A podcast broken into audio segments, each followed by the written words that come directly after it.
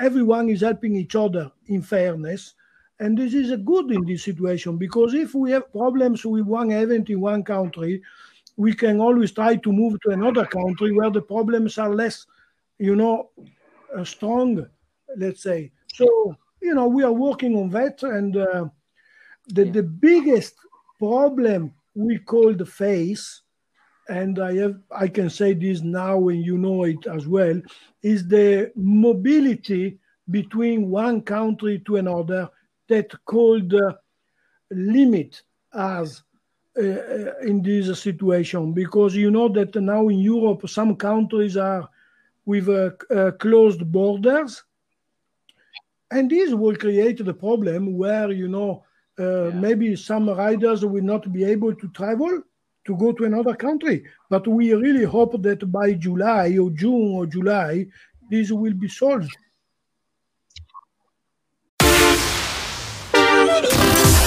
You're listening to the one and only Real 45 Podcast. We talk about life, racing, and getting sideways.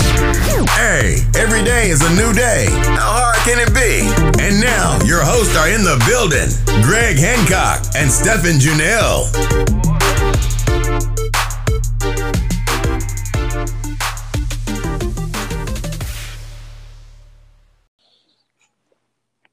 Okay, everybody, welcome to the Real 45 podcast. I'm Greg Hancock, your host for today.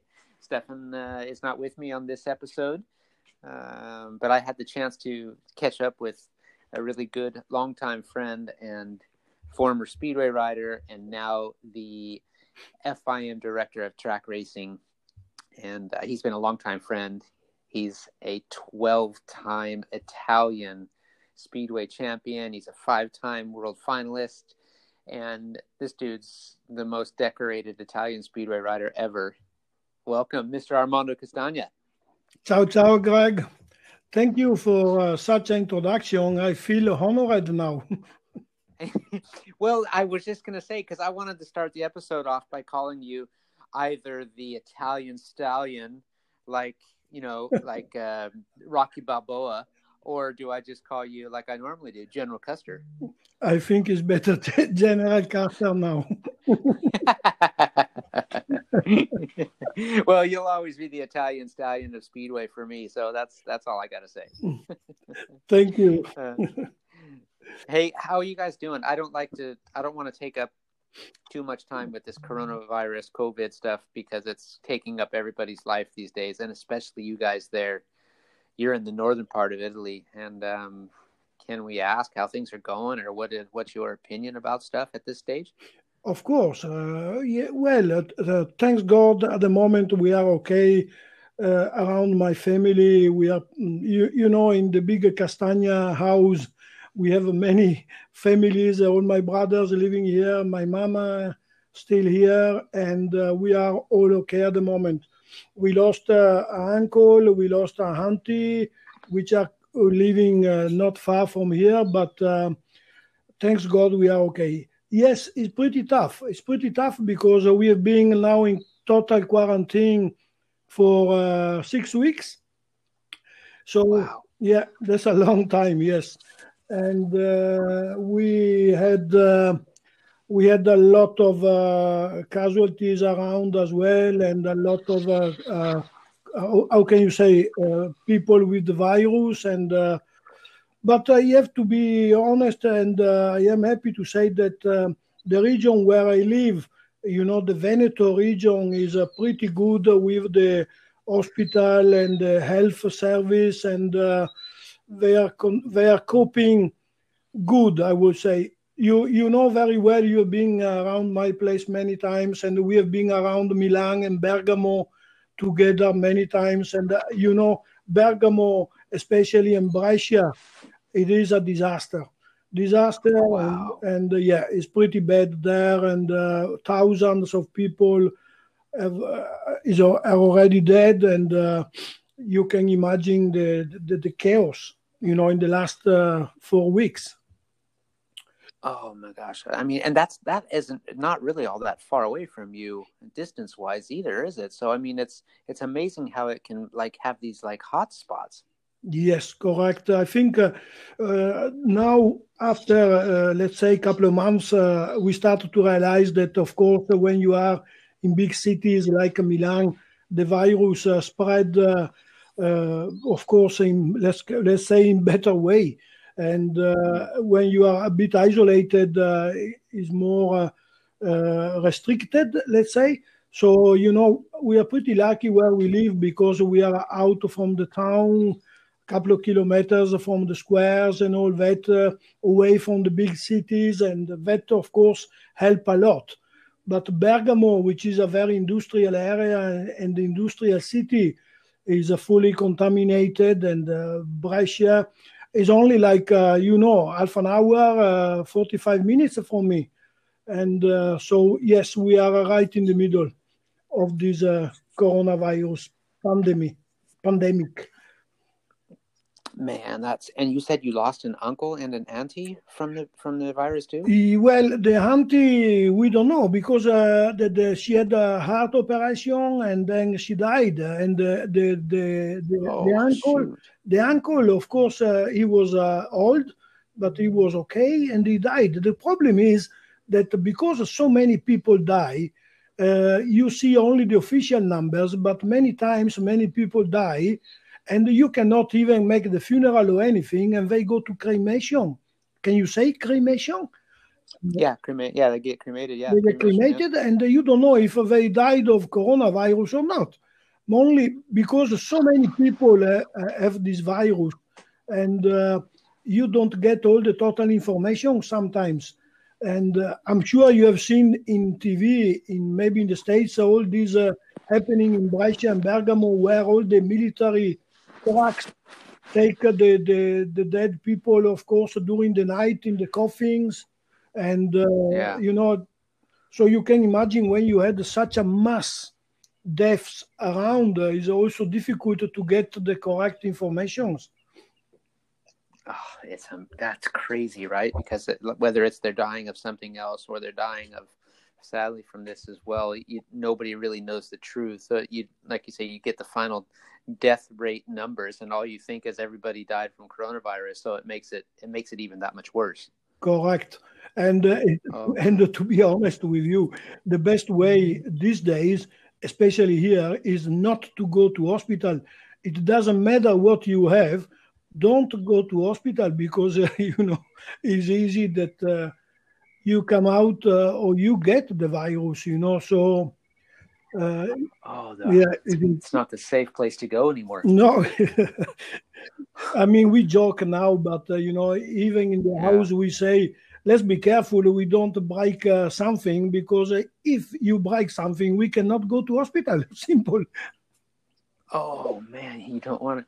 You know, I just one of our one of our good friends um, here, the wife, it's a husband and wife. They both work for the Children's Hospital of Orange County, and the children's hospital is actually at a point where they're going to start laying people off. Doctors are going to not going to be able to work because there isn't any work for them. There's no accidents. The cancer units and things like that are still open and taking care of, you know, the specialty doctors. But the normal, you know, sickness or or car accidents and you know, unlikely all these things that you don't ever want to hear about those there aren't enough cases because everybody's at home there aren't as many accidents and things like that as i was just told which sounds crazy right?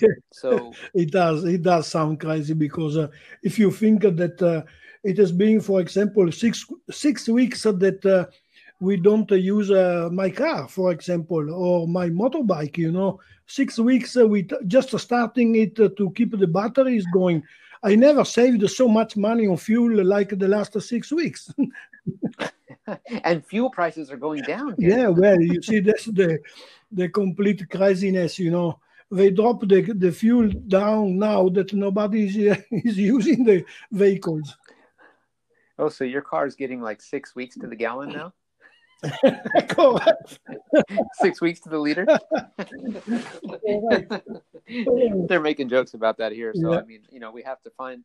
I think everybody is getting so creative with trying to be positive and funny, uh, making the best out of a, a very nasty situation. But it's uh, what we've seen on TV too there in Italy, and what the people are doing in, in those air those regions where they're celebrating and singing out their windows. And I don't know. Hopefully, that's all true. You know, it's not just what we're seeing on TV, but it's so so cool to see the the Italian um, mentality and everybody trying to find something good out of it. Yeah, absolutely. I think this is what uh, we have to try to do. It's like us here in the family, you know uh, Daniela goes in the bathroom and get ready and get nice to do what? Just to come to the kitchen because we can't and, we can't and you're like, wow, wow, babe, you look yeah. Good. Where you go tonight? Every night. Where yeah, where are you going? And can you? How come you didn't invite me?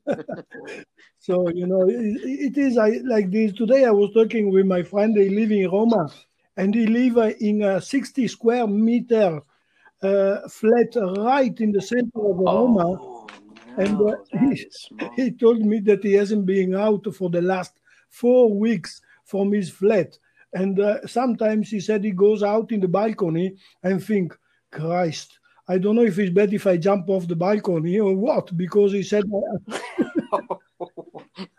yeah, yeah. I mean, we joke now, but uh, yeah, you know, he's uh, the, the, the, I don't know what will happen because now our government uh, extended the quarantine to the um, end of April and maybe beginning of May. So you can imagine it will be a long uh, quarantine, which in somehow I take it uh, with a bit of philosophy. You know, I mean, you know, we have been through uh, some injuries uh, where we have been how can you say restricted in bed or at home you know for months. So i take i take it a bit as a how can you say compulsory home uh, holiday with of course some work but the, most of the work uh, is done via computer or skype or you know video calls etc and telephone and that's it.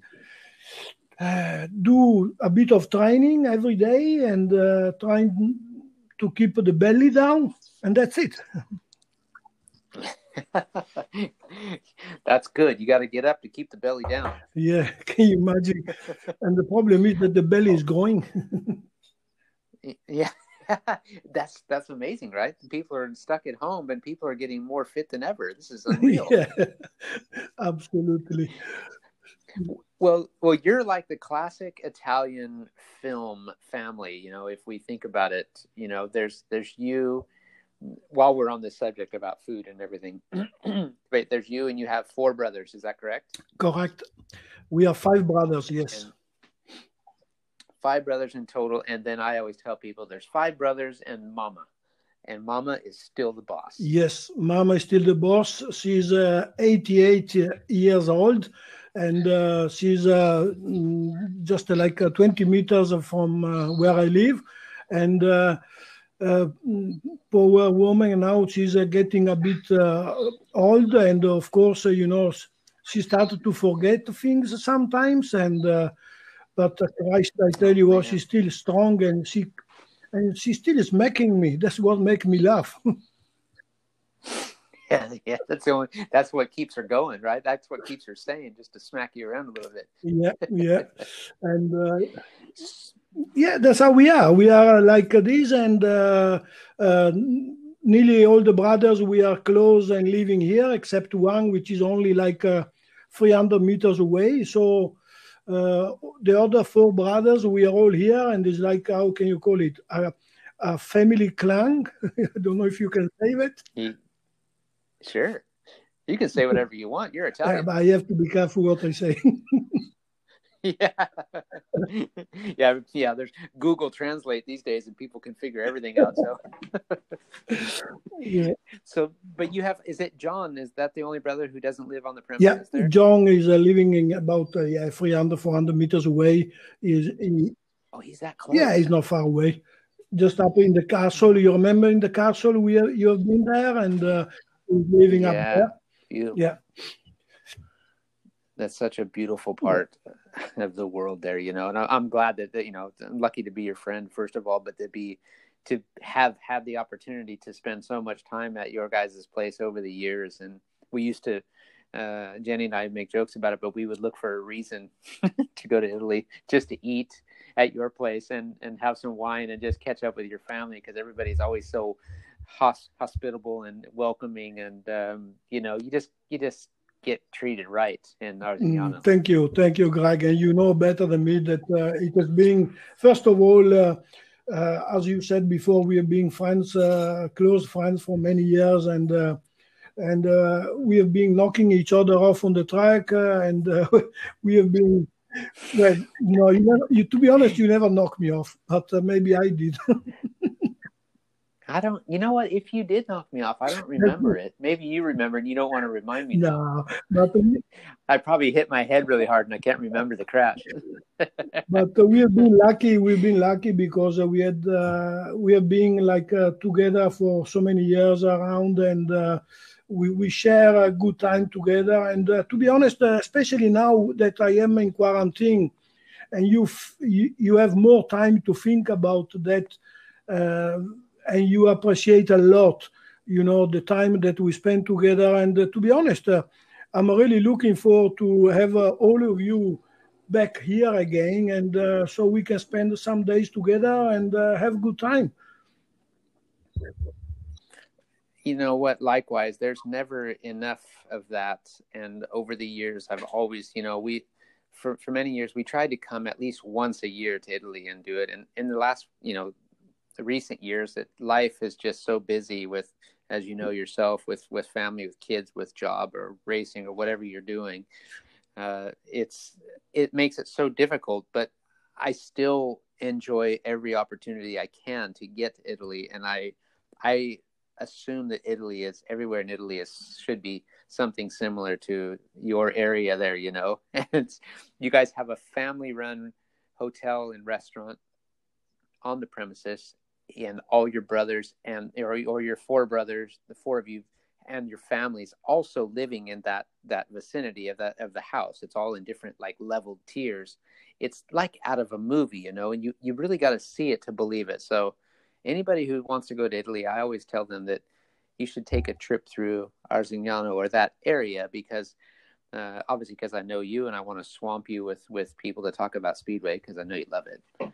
And uh, it's just mm it's like an amazing experience. It really is. For an American guy from Southern California to eat Italian food down here at, uh, I don't even want to call it Italian food, but Olive Garden.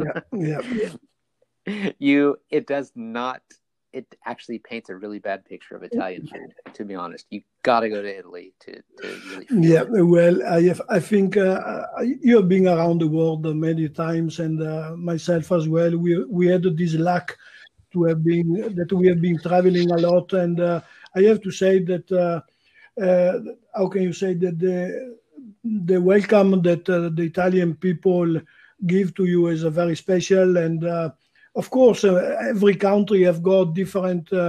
Uh, way to welcome and uh, to treat you. And uh, of course, I appreciate every place I have been. But I can imagine for a foreign coming to Italy and uh, see what the Italians eat and what the Italians put on the table uh, is uh, impressive. And I have to say that where I live in the yeah. north is okay, but when you go down center or south, uh, is uh, ex- extremely crazy, you know, because they they just fill you up like uh, I don't know, like a duck in France, you know. and they keep filling you up and they keep asking you why you don't eat no more? You must eat more. Uh, we think you do that to us in the north so we have no chance anywhere else. Yeah it's like it's like when you go down the center or south uh, when they make a wedding for example here in the north let's say we have 80 100 in the south 300 400 people you know it's, it's a more extreme down there than here in the north yeah. Oh yeah, gosh. Yeah. Well, that combined with with everything again, this is all part of the experience there of coming to to the Castagna facility. Like you guys, you guys, I guess you still do it in a similar manner that you have always done when I've been there, except that you're quite busy and working away these days. So, but each one of you had like a different position or a different time in the restaurant, whether it was the breakfast, the lunch, or the dinner, or where you all come, came together, depending on the on the occasion or the night or the day. Is that correct? Yeah, it's totally correct. Also, because uh, don't forget that sometimes between brothers, the relationship is not always great. So, you know, no, so, I mean. you Yeah. know, uh, they, uh, my brothers just uh, made up that uh, someone look after breakfast, then everyone work at lunch time because, of course, lunch time is very busy here. And then for dinner, yeah.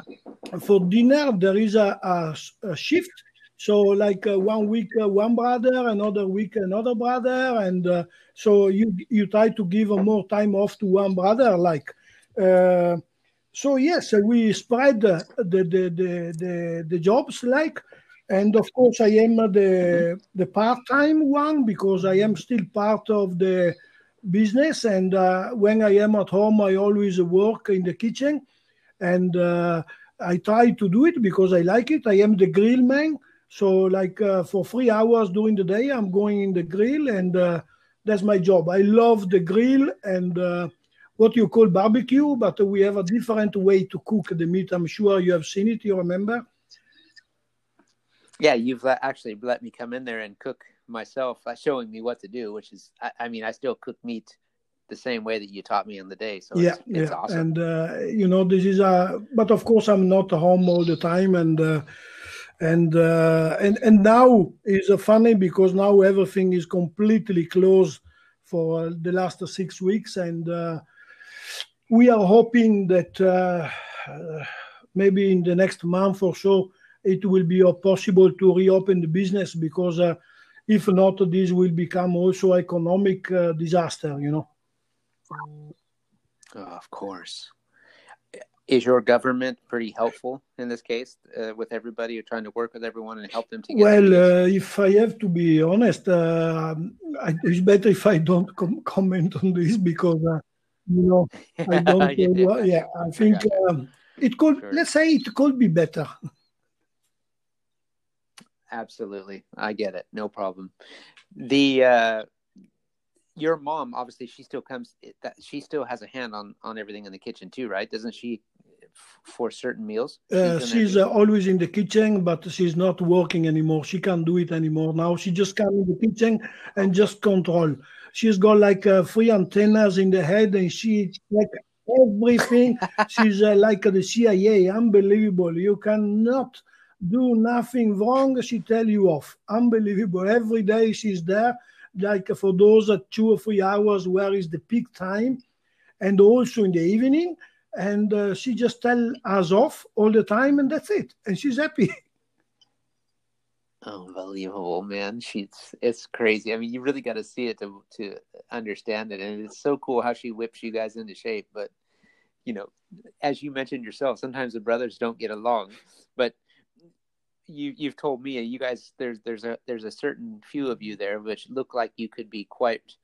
You wouldn't want to cross you guys in a dark alley, but you guys like to get in the ring sometimes, right? And throw a few yeah around. well yes uh, we did and sometimes uh, we did actually not a long time ago but uh, after we decided that it's better to stop because uh, it was getting a bit tough it was getting a bit tough. But uh, yes, I mean, we are, uh, you know, us, uh, you know, we we we have a lot of friends, and uh, of course, we have a lot of enemies. You know, especially me now in my position, I made more enemies in the last uh, five years that I made in 25 years racing because I am part of the FIM, and you know what uh, people many times think.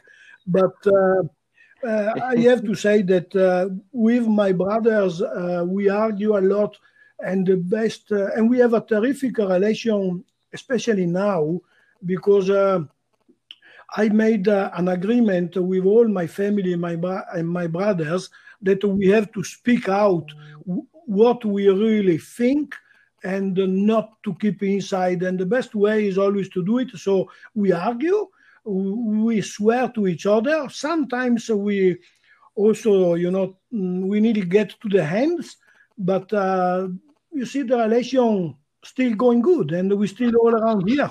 So at the end of the day, we can't be that wrong. Oh, that's pretty cool. That's amazing. Uh, again, working with you know the same people every day is one thing, but working with your family and living in the same va- basic vicinity as your whole, all your brothers and your families. I mean, your your guys' property is quite nice and it's good size, so everybody has their space, but you're never far away from each other at the mm-hmm. same time.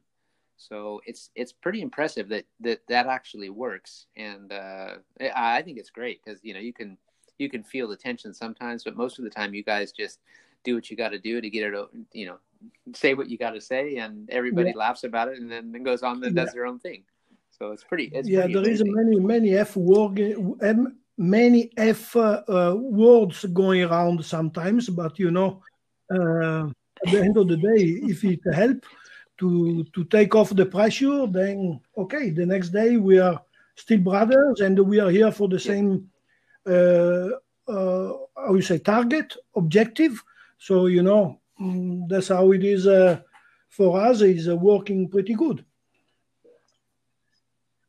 Absolutely, and I mean, and then you're married. You've got Daniela, Paco, and, and uh, Francesca, the kids. So you've got. Then you throw that into the equation, right? Then you've got wives dealing with, you know, sister-in-laws and vice versa. You know that all that kind of stuff. We all have our, our issues or, or concerns over the years. But again, you guys, it's a real family gathering every single day. Maybe you guys do your own thing. Not all the wives work in the restaurant. Correct. Actually, uh, none of the wives. Only Mariano Wang help a little bit in the morning for breakfast, but uh, this was this happened a few months ago because there was a a bit uh, there was it was necessary to get some more help but uh, Paco, for example, was working there, and uh, and one of Mariano daughters is working there. But um, how can you say? Uh, we try to well, well, you know better than me that my brothers are also getting older now, and one brother is already in pension. So we try to continue with the, the with some of the children. You know the the the son or the daughters of our brothers to be part of the business. Do you see do you see that as a as a future for the kids too? Will will they help to keep the family tradition going? I mean, in this day and age, do you feel that? Mm, I think so. Yes, I think that we will have uh, someone cool. uh, taking part of it, and uh, we are also after what uh, what is happening now with this coronavirus situation and uh, with the business closed down for so many weeks and maybe months because we still don't know when, when we will be able to open again. We are changing some uh, uh, the company, let's call it a situation, and uh, and of course maybe we will have some young aspects coming in with some children and daughters, you know, and try to involve them. Mm-hmm. I think uh, this place, uh, my mother opened this place 60 years ago, so of course it will be a shame to, to let it go or to sell it. This is why we try to continue with the same people and the same uh, uh blood, let's say. That's fantastic. Mm, yeah. Good to hear because that would be scary, obviously, for your mom. She she wants some peace to know that everything that they've built, um, you know, you guys have built together too now, and it's it would be a shame to let Absolutely. it go. Absolutely. And by the way, I'm just having a glass of wine now. Oh yeah, you know what? It's a little bit early in the day here for me, so it's only eleven. So I'm gonna I'm gonna wait till at least twelve uh, before okay. I have a glass with you. So yeah. I am okay because it's eight o'clock in the evening, so I can have a one glass. Um, hey, that's okay. I would I should just have a glass with you because it's you know it's fine Italian uh, hospitality. That's good. We make a chin chin. yeah, ching ching. We can't. I can't go anywhere. I'm staying home anyway. So. yeah. Um. So. Uh, looking at all this, we don't. We never talk about your dad. Obviously, you, you lost your father. Uh, he was yeah, yeah too young yeah. Go, I lost right? my father when I was 22 years old, and uh, it was very tough for uh, for all of us.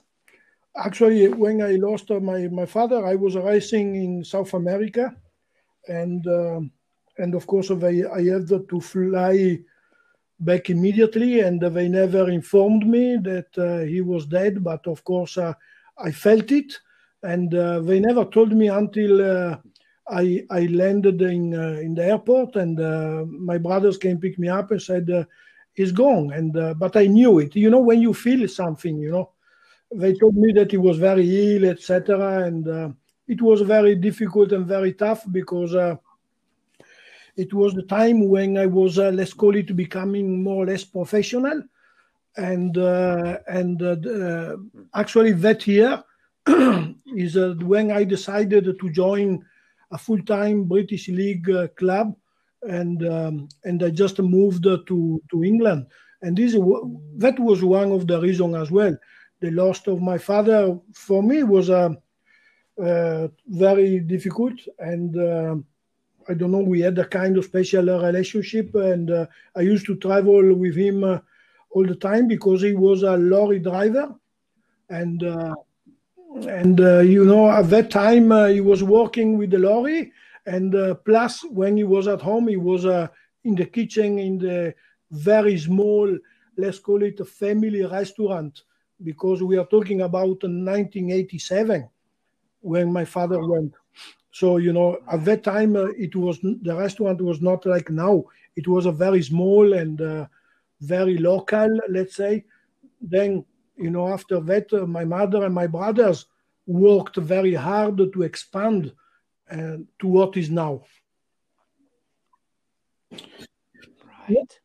Wow, man, that's uh, so. This is what I mean. Like you guys were there was five brothers in total and then your mom so like she she's lost you know the love of her life and you guys lost your father but suddenly like all of a sudden she took over and, and it's so cool to see the the kind of way that the the what do you want to say? The energy that she brings to the room when she's there and how she can tame the tame the lion when she needs to. In the den it's just it's uh she must be a, a very very strong lady trying to take care of five boys on her own even though you guys were grown up as well, it's still you're all still working. Yeah, yeah. I can tell you that uh, if if I remember uh, some uh, some timing, some anecdotes, you know, Christ, uh, she she has been loving us a hell of a lot. I can tell you, she grew up us in the best way possible, but she has been very hard. I don't know, maybe.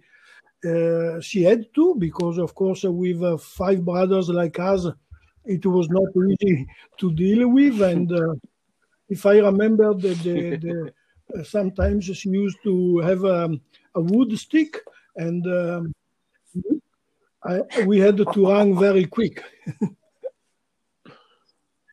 You've been on the wrong yeah, yeah, side of the I wood stick. yes, times? I did. I did. oh my god! So, so you know, bad. it's funny now these days. You know that uh, uh, you know if you touch your children, they call uh, we call it the the the special line on the telephone. you know, oh oh, you know, my yeah, mother right. is beating me up. This make me laugh because at that time, you, we know we we we needed to call every day then. yeah and even if you call, they still didn't do anything. they said you should listen to your mother. oh, that's so cool. That's so cool. Have has your mom? Was your dad a, a supporter of your racing? Did he? No, like no, at all. No, actually, uh, he stopped me. He was a. Uh, it's funny because he, he was racing a bit of motocross, and uh, when I started uh, motocross as well, he he never uh, supported me at all, and he, always wanted me to stop. And then when I went in speedway, uh, of course, the first two years I, I crashed a lot, and I had uh, a lot of injuries, like I broke many bones, and I was in the hospital all the time. And he never supported me. And this is why, yeah, never. And this is why oh, I had to wait until 18 years old when I was a, how, how you call it, a major, you know, and I could take a decision on my own. I could not start a race speedway before 18. Uh-huh. And um, and the first two years I had, uh, uh, sorry, the first year I had the bikes in my home, and I had to take the bikes away because uh, he wanted to destroy them because I was in the hospital all the time. And uh, and of course I, I moved the bikes away and uh, then I, of course I start to become better. And then the only time he came to see me, I didn't know it. Uh, it was a world uh, qualifier round, uh, uh, in World Championship qualifier round in Lonigo, and it was the first ever qualifier round that I won. And uh, he came after the meeting. He came, and I saw him, and I said, oh, "Dad, you are here." And he just looked at me and said, mm, "You are not bad. You can you can continue." and I thought, "Wow, this was the best ever." Um, how you say um, uh, compliment that I could receive in my life, actually. Oh my gosh! Yeah. So yeah, you had to take that as it was at the time. So that that was a big. Yeah, of course. Yeah, for me, it moment. was a big moment because uh, for him to say mm, he was not bad, and I and I just was I was thinking, Christ, I just won the meeting, and uh, well, it was my first ever World Championship event that I won, and he just said to me, "Oh, you're not bad. You can continue." oh, yeah, oh, thank you. I guess I can still be better though. That's yeah, good. Yeah. Oh man. Well, all all jokes aside, obviously you're you're I've I've been fortunate to meet your mom and your brothers and stuff and seen them at the races and they all came to a lot of I mean every time I was in Lonigo there was at least one or two of your brothers were there, Mariano and and Paulo would show up and uh, I mean that's so much fun to see that. So you left home, you know, obviously at an early age too, started traveling, and you were how you went to England at I was 85, but I was there only like for a month because I qualified for the final in Bradford, uh, the World Final, and uh, I decided just to, to, give a try, and I signed for Kings Lynn. But after three weeks, I just uh, ran back home. I couldn't stand uh, the place, let's say, you know.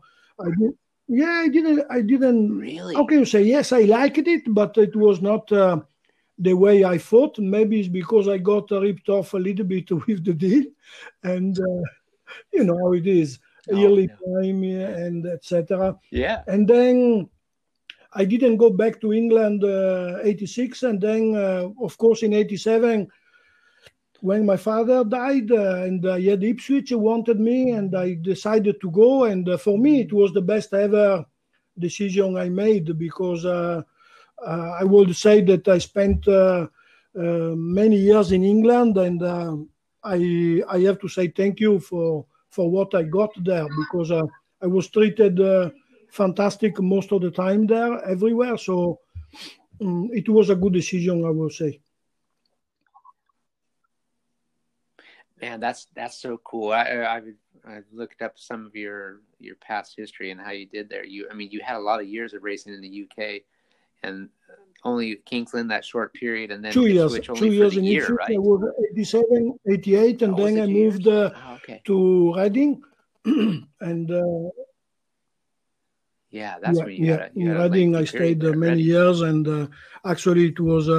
The best uh, best part of my career. You know, 90s, 92s, when we won the league. Um, I think he was racing for Cradley then, and uh, and uh, yes. of course uh, everything went uh, fantastic. Uh, 92, 93, and then one thing that really crossed as well my my feeling, etc. In Reading was when Per of course, crashed in '94, and that uh, that uh, I don't know mm-hmm. t- touched me a lot, let's say, and um, I don't know. I lost. Uh, of course, '94 was a disaster year for that reason as well. I got injured as well, and then I I start to move around. '95 I went to Oxford. and then I did a, a short spell Poole, uh, and then I went back to Reading for my last uh, couple of seasons, which I already uh, planned that 2000 and 2001 were going to be my last seasons. And I decided to spend them with Reading because I was, of course, treated very well. yeah. Right. So you decided that, that, that in 2000 there that that was going to be your final couple of years Yes, of racing? you uh, kind of knew them. how can you say uh, i was uh, mm, i don't know 37 38 and i said okay family was growing and um, i thought uh, that um uh, I, I gave um, how can you say the best i could and uh, i had uh, some good results uh, you know better than me when when we were in the gp together in 98 and then i did another couple of seasons in good way but then of course uh, I got uh, uh, some other stuff, like I started to race also flat track uh, with the Harley Davidson. And uh, I, Yeah, I I won the remember that, series in. Italy in 98. And, uh, and there was a lot of things moving on. And I said, okay, I will do another couple of seasons in England. And then I think it's time to call the, let's call the professional uh, career off and, um, and do some other things Gotcha. you know, and uh, this is how it went. So from 2001, yes, I did uh, two or three faraways because you remember very well you was part of it, and uh, and then I did some other Yeah. open meetings around, uh, and that's it. And then and then I stopped. That's fantastic. That's so cool. I still I won uh, a, a Honda four stroke scooter at one of your Fantastic. meetings. I remember very scooter. well. I remember you you and Jenny going around with that scooter as well. Yeah, yeah, it was so cool. so it's still there. It's still got the uh, yeah, we had some. We had. Uh, I had to say that we had some good time, and uh, yeah, you know. But um, to be honest with you, I feel like um, I like to look back sometimes, but uh, uh, I'm not the kind of person like uh, the old uh, speedway riders or the old farts. Uh, let's call them, you know. You know that uh, they meet together. Oh, you remember this? You remember that? Christ, you know. I, I don't know. I can stand maybe five, ten minutes, and then I'm trying to look forward. I know you are the same. You are the same because um, when I look back Yeah. uh, all the time, I think, okay, that was another life. Now we have to concentrate on what uh, is happening today and what uh, can happen tomorrow. This is my philosophy. That's it. I I understand exactly what you mean, you know, and I mean even over the years now it's you you do so much I think in the later years you do so much racing too. It's hard to remember all the races you did. And uh you know, you're so determined or focused on on winning and and putting in the hard work or finding something a little bit better than the rest that uh it, it starts to take away from the emotions of of all those events because you're just gosh I got to beat these guys I got to beat these guys and suddenly you're like okay, that was then. I did it. I did my best. I don't want to talk about it because it's like I get to the point where I'm like, oh my gosh, there's some great memories and there's some, a lot of stuff I really don't want to talk about. Absolutely. Really don't want to like now you know i have a new let's say, let's say a new position. I'm i'm briefing speedway and eating speedway and long track and high speedway every day. I am uh, which is beautiful because it's part of my job now and uh, but maybe this is why uh, i don't uh, look back a lot at my racing career because I am involved in the motorsport uh, every day, let's get 24 hours, and uh, I don't need to do that really. Well, there, there's there's a question I had for you. So, I mean, your position now, your current role, was it a was it a, a a tough decision, or I mean, you got you were put up for um, for track racing, and you took you took the decision and you you took the position. Was that is that a good challenge for you after racing? Does that feel like this is my new thing? I know the racing so well, but you're also at the same time you're like you're changing your hats. You're going from a rider to a top level position on the other side of the fence. Yet all of your education and everything came from from a rider's perspective, and obviously you've always mixed with a lot of the the federations and what have you. But was that strange? Because suddenly you're looking at everybody, and everybody's looking at you like, okay, is he still a rider? Is he still our well, friend? this is a, a good question actually, and uh, not very easy to um, to answer because um, I totally I totally agree with you that sure. um, it was uh, difficult. Yes, it was uh, in one way difficult because it was funny when I stopped uh, racing. Let's say I became team manager for Italy, and then one day Renzo said to me, "Would you be interested to become a referee?" And I never forget. Eh, I said, "A referee? If I think, if I think all the swearing that I gave to the referees when I was racing." And I said, I said, no, thank you. No chance I want to become a referee. And they said, okay, uh, but maybe there is a place in the commission, you know, because I'm retiring. And I said, okay, let's see. And uh, yes, I was interested actually. And then I didn't realize how uh, tough was going to be uh, coming from my world to let's call it uh, the as you said the opposite side and um, because at that time when i entered in my opinion it was definitely the opposite side and uh, perhaps uh, with the, the experience sure. that i had in my let's let's say nearly 30 years career in in motorcycle i try to change the, a lot of these in in uh, my let's call it in my time, especially in the last five years. You know, I try to bring uh, a lot of people inside my commission that have been part of the racing, from riders to mechanics to technicals, you know. And uh, I don't say that uh, the FIM uh, Track Racing Commission is perfect now, but I have to say that it's definitely much better than when it was in the past. You know very well that in the past the how the FIM uh, officials were, you know, the way they were acting. I think now uh, the, the people that I have in my commission are more, let's call it, part of the game. So I don't say that we are in the same boat, but, you know, at the least we are trying to listen as well a bit more to what the riders say, to what uh, uh, organizers say, to people who are part of the of this world say, you know. So, but it's still not easy. It's still not easy to to make it perfect.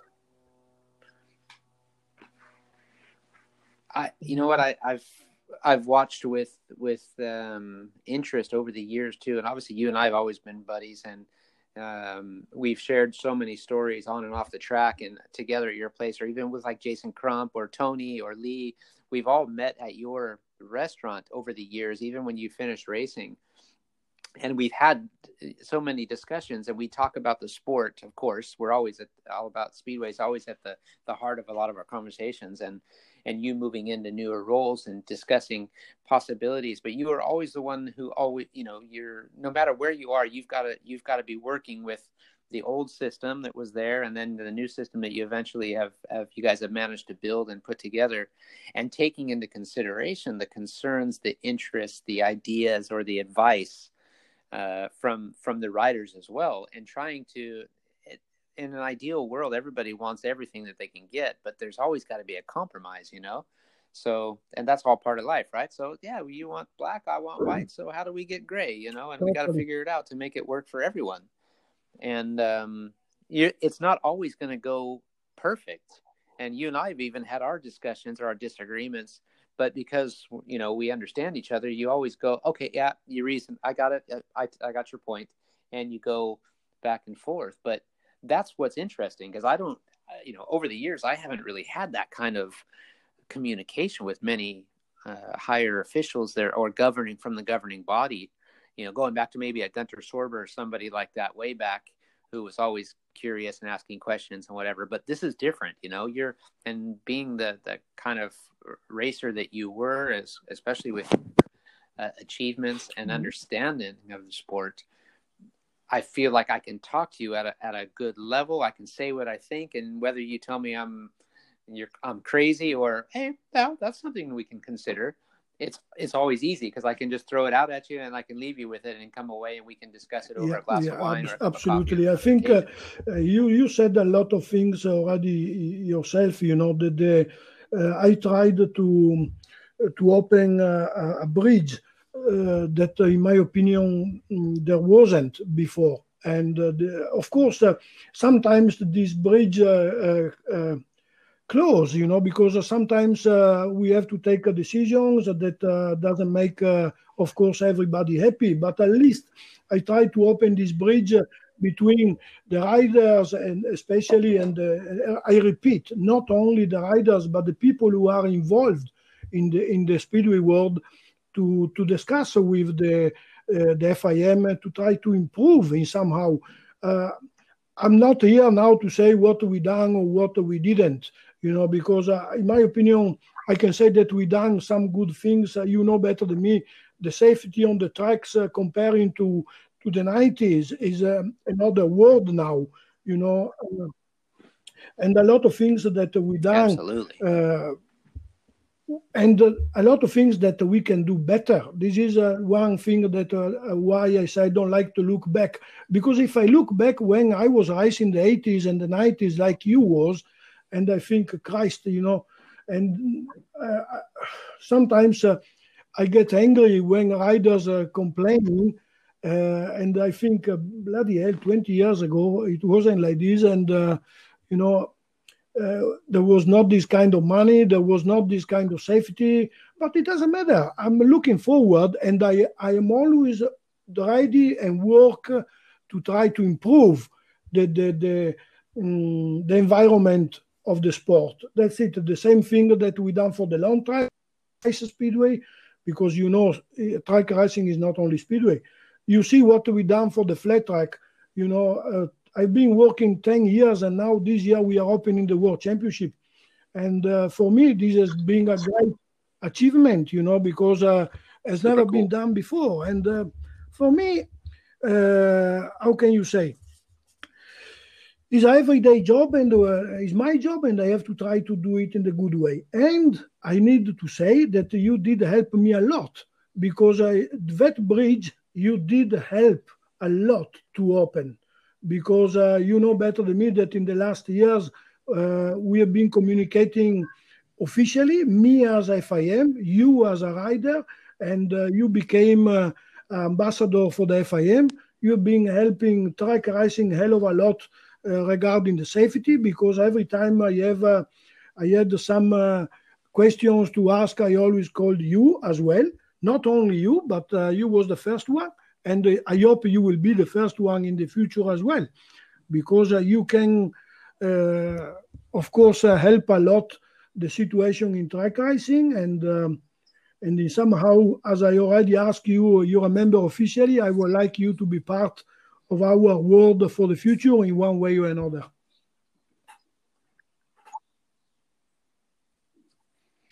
Well, I'm. You know what? I'm always honored, and when you call me and ask me questions, and I know sometimes you'll, you know, you'll call and say, "Are you sitting down?" then I think, "Oh, okay, this is to be a serious chat." You know, we got to have a, a, real good talk, and I need to pick your brain, or I'm to throw something at you, and and uh, you tell me what you think. And um, I've always appreciated that. And sometimes if I've had a, you know, a, a, maybe an argument or just an idea or a concern, I knew that I could call you too. If you got five minutes, I need to put something on you, you know, and you always made time.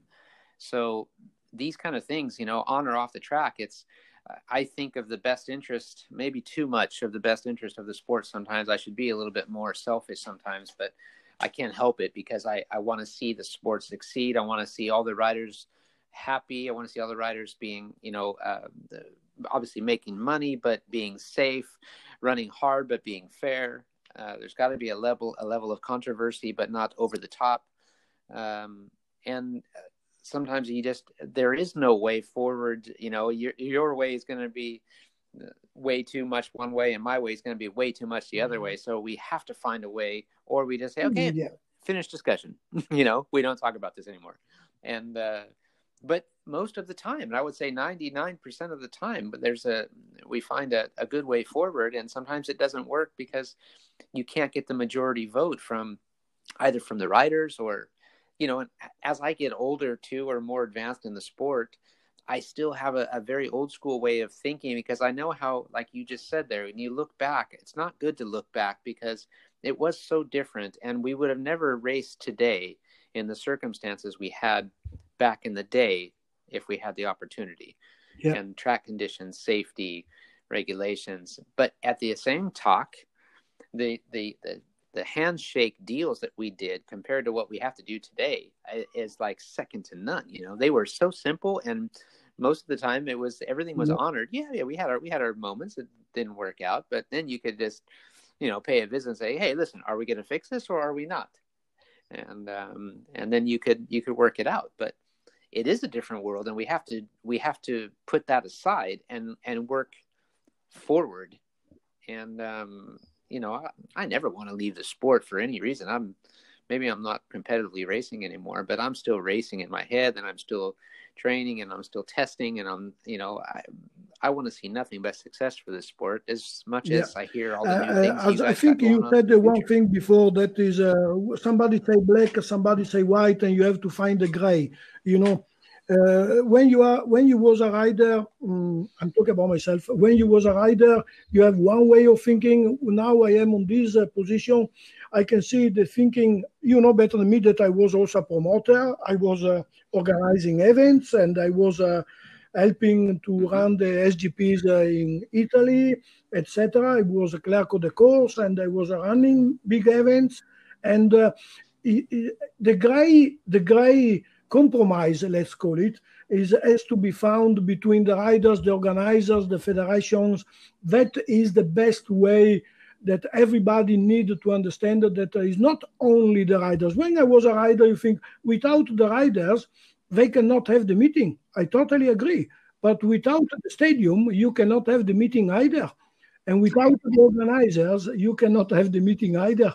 So, you know, is that this is uh, the balance that uh, is necessary to to be found and i feel this especially now with the current situation with this uh, pandemic situation that uh, you know better than me that we are canceling one event after another and we are postponing events one after another i was just uh, uh, before our um, meeting uh, I was sending email to organizer in France saying, sorry, you know, uh, that we cannot run the meeting this year because uh, we have to cancel. Tomorrow we will cancel all the qualifier rounds and it's terrible because uh, you have to tell all these people and uh, that we need to cancel those meetings because of the government issues uh, sorry the government decisions that we cannot run uh, mass events. Simple. So we have to cancel the sport yeah. events. And uh, in this situation, everybody need to understand that uh, uh, we are all on the same boat. Organizers, riders. I can understand that the riders are saying we are not making money. Yes, I totally agree. But I can also tell everyone that everybody is losing hell of a lot of money now. The clubs, the sponsors are uh, pulling out. Mm. So is a, I think we are all in the same boat, or let's say we are all in the same shit. Sorry, you know, if I say that. Yeah.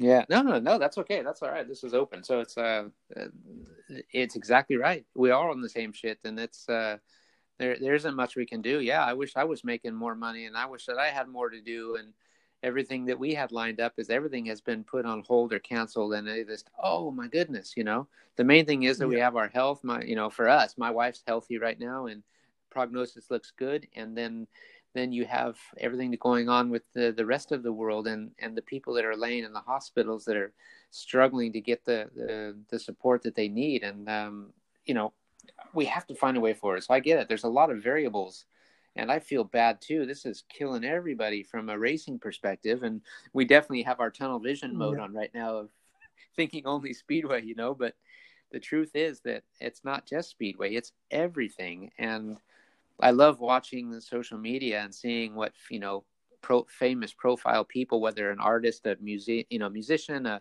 an actor, or an actress, or just anybody in general, putting out all this cool, motivating stuff that they do for free on the internet you know, you don't have to pay to go to a concert now. You can listen to your favorite artist singing to you live on an app, yeah. and you just go, "Wow, how rad is this?" And um, it's a it's a good thing, and that's why I'm also happy because we've got this good platform here. I can have a how many times during the year or when do you and I get to spend you know, over an hour already of just having a chat Yeah, we about. yeah, we, we had a couple of times when taking uh, we had uh, these, uh, no, few times when we had a few hours together. The problem is that many times we don't remember because uh, we were drinking too much wine. That's the problem. You know, I, I would never do that. That's because Yeah, I I was, was. yeah, you were probably I was actually. at that point. I remember, I Here, try this remember that uh, my brothers were trying to get you drunk, you know, the night before, saying maybe tomorrow is going slower, but it was not the case.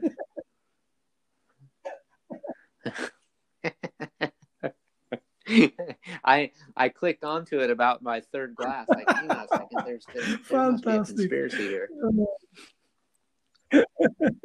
How come I always have to get second? oh my gosh! No, we've had some fun there. You know, you uh, over the years of everything. Just to drop back for a second, you know, coming to Lonigo was always a blast. And every year, even becoming, you know, the start of the season, I, I don't know how many times I was calling you in the beginning of the year.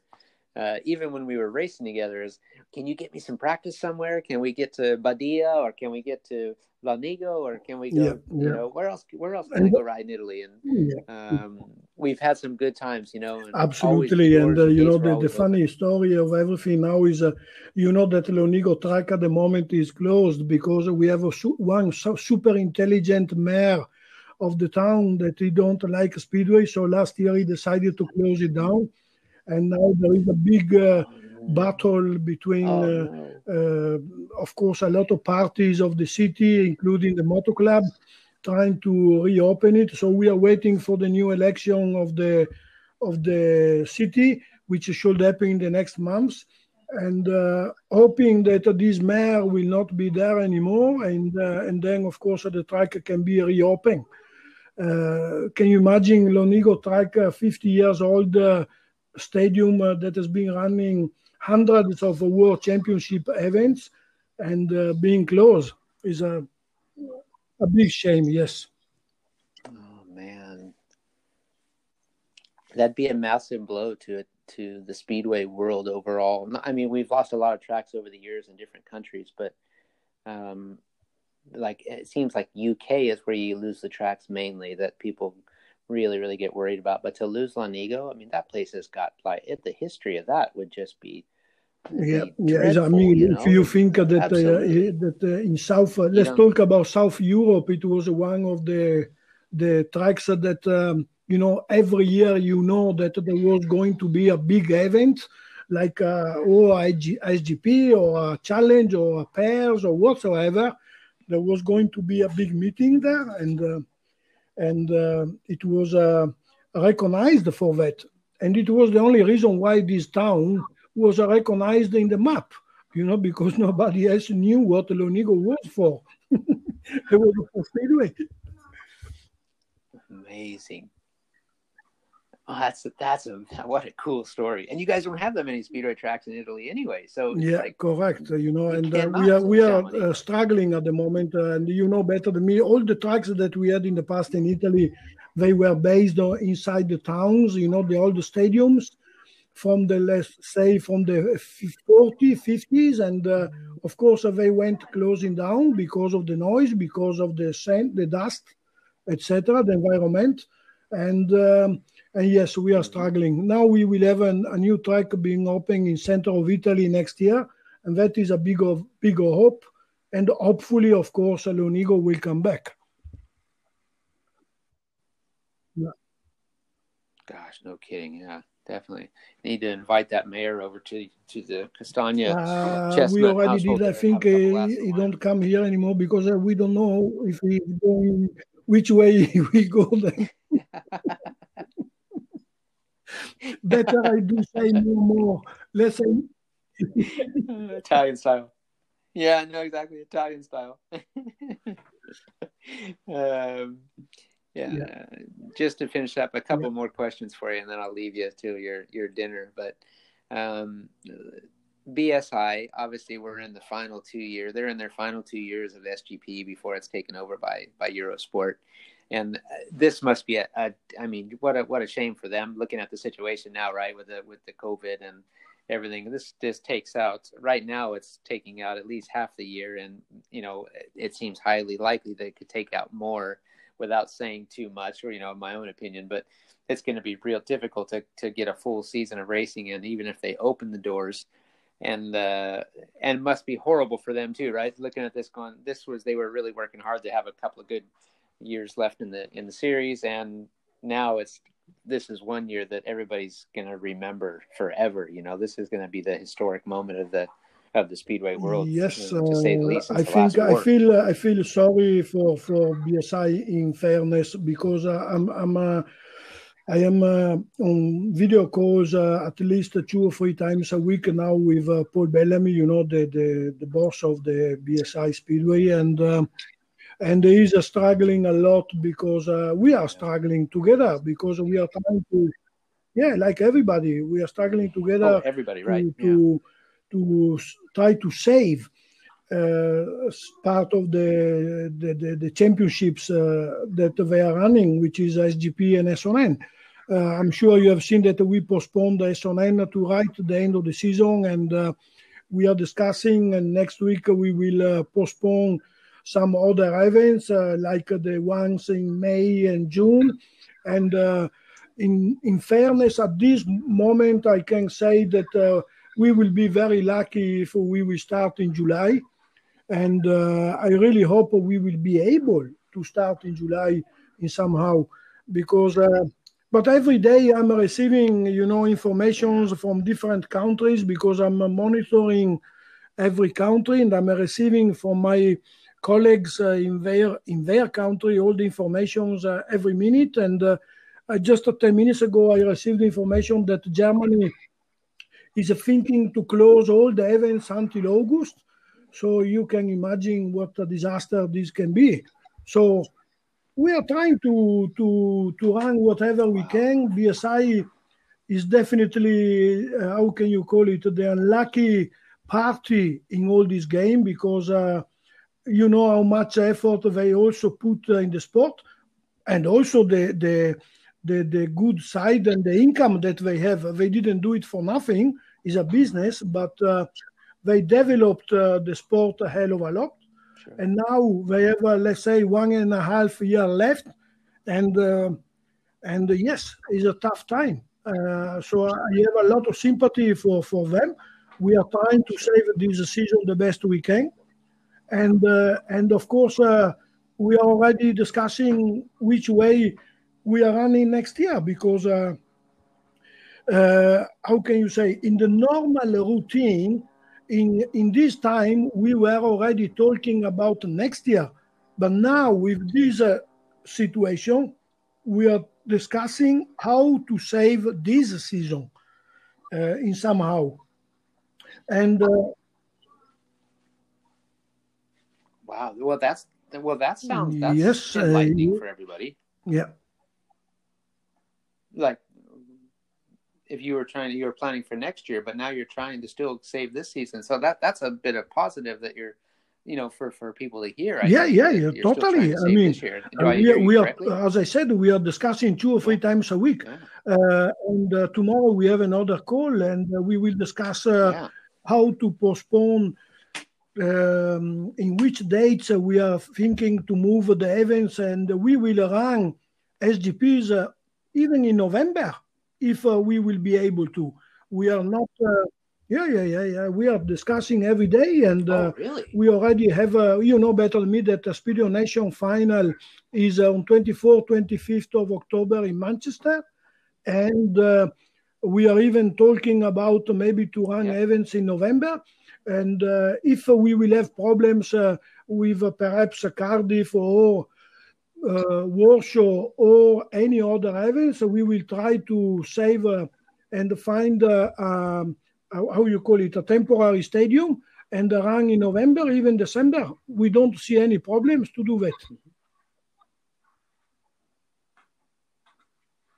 Wow. Hey, that that's that's good news. So maybe even if you had just had to shorten up the series for for hypothetical reasons to make it work. Yeah, yeah. The, our our target is to have uh, all the championships uh, running in somehow, even if we have to reduce the numbers from 10 to 5 or cool. 6, I don't know. Uh, we will try our best to run. I know that uh, you know better than me that uh, they already canceled uh, the Olympics, they already canceled the Wimbledon, and uh, uh, a lot of m- massive sport events. Yeah. But we are really trying our best to save all our championship from the youth to the you know, the 250 to the under 21 to the long track to the Speedway Grand Prix, you know, and uh, in somehow we will. I'm, I'm sure we will. Oh, that's good to hear. That's really good to hear. I mean, amongst all this negativity, it's good to have some sort of positivity. Uh, I think uh, we have to know, because uh, prognosis. How can you say uh, it will be easy to say, okay, forget it. We cancel it, everything, and uh, let's go back next year. But uh, you know, you can't do it. I mean, this is why uh, seriously I'm working hours and hours every day on the phone and the computer, trying to monitor and see which way in each country where we have events, uh, how we can manage the situation and postpone the events in somewhere. And um, if one event is in one country, because you know better than me that the speedway world, we are talking about speedway now, but in particular, is a, is a very big world, but is also a very small world, and uh, everyone is helping each other in fairness. And this is a good in this situation because if we have problems with one event in one country, we can always try to move to another country where the problems are less, you know, uh, strong, let's say. So, you know, we are working on that and uh, the, yeah. the biggest problem we call the face, and I have I can say this now and you know it as well, is the mobility between one country to another that called uh, limit us uh, uh, in this situation because you know that now in Europe some countries are with uh closed borders and this will create the problem where you know uh, yeah. maybe some riders will not be able to travel to go to another country. But we really hope that by July or June or July, this will be solved.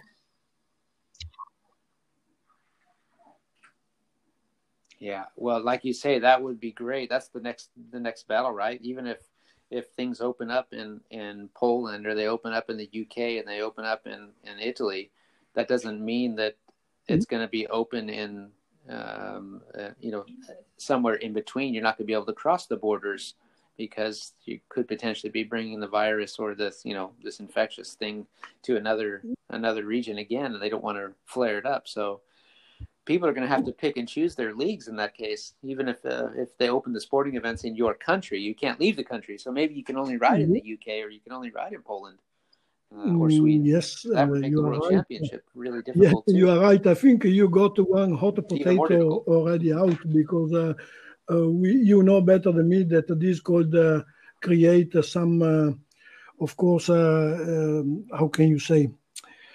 Bad situations because of course every league is trying to also to start and maybe some riders will decide to be based in one country, and this could also limit uh, the the mobility, the movements of those riders to different countries. But uh, our hope at the moment, uh, our as FIM and the BSI, is that uh, in two or three months uh, these uh, will. the, the countries will open up and we will be able to travel. I don't personally see, this is my personal opinion, that we can continue uh, like this uh, for many, many months more. I would say maybe one or two months, but then we need to start to go back in somehow to to the normal life. You know, if not, we will be anyway all in bankrupt, and uh, you know, uh, it will be a global disaster. So I I also I see what uh, many other countries are thinking, you know, like Sweden, that they say, okay, this is, uh, we are not uh, stopping completely. And now some other countries are opening. Also, my region said that, that we need to reopen the businesses. We need to to start to live again. Because if not, uh, if we don't die of coronavirus, uh, you know, well, if you don't have the money to eat, do you have other problems to solve then?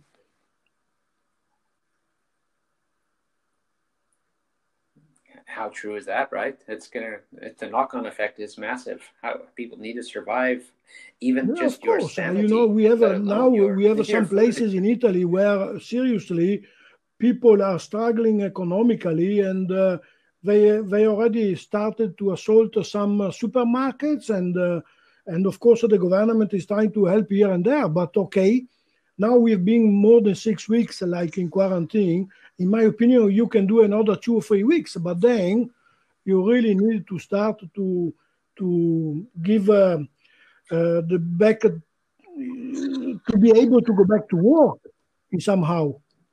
That's it. Yeah, that's right. That's so right. it, I feel you, and we're we're in our fourth week of quarantine here now, and they're claiming that we're going to be uh, right now. They're saying the middle of May, fifteenth of May, before we will be opened up, and we're always hoping that that's going to be sooner. But I don't know, man. It's uh, you're getting used to getting up. And just, yeah, I definitely have to say that we'll our life uh, has changed uh, a lot in the last uh, few uh, few weeks. And uh, as as you said, I, I have the same feeling that uh, in Europe uh, by middle of May, uh, things uh, is a one month to go from now, and um, I think it will be necessary to start to somehow to go back to normal life, you know, because.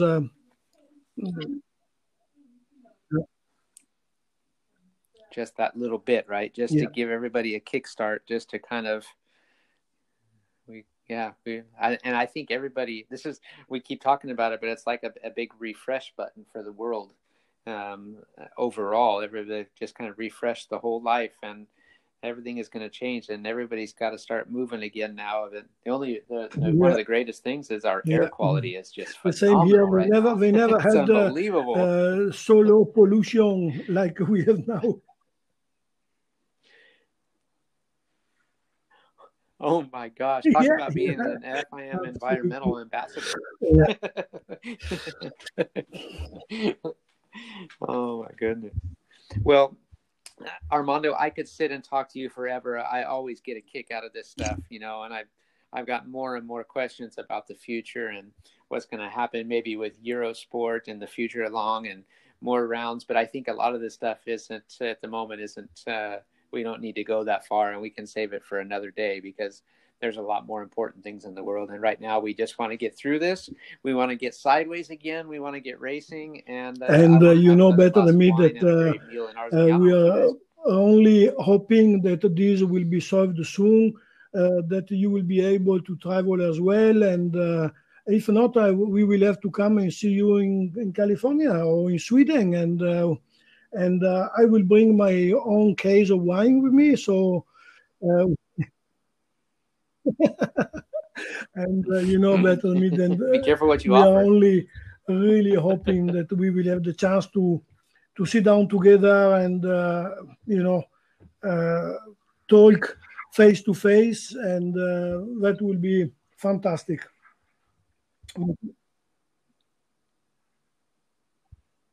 Well, I don't know if I know it better than you, but it sure sounds like good words to me. So, uh, again, thank you very much. Uh, I, a big thank you to Armando and joining us on the Real 45 podcast. We wish nothing but health and happiness yep. for your family and, of course, the whole population of Italy during this crazy time. So, uh, dude, what can I say? Thank you, everybody, for listening. Armando give big hugs and big kisses to your wife just to, family. before you go, and I just want uh, to let uh, ciao, ciao. everybody know that you call me General Custer and I call you Big Red Chief, and um, and uh, I it was a honor for me to be part of this. Uh, you know how big friends we are. Give a big kiss to Jenny and a big hug from all of us and to all the kids, please. And thank you very much. Ciao, ciao. It's Thank my you. pleasure. Bye-bye. Always good talking ciao, ciao. to you, buddy. Take care, man.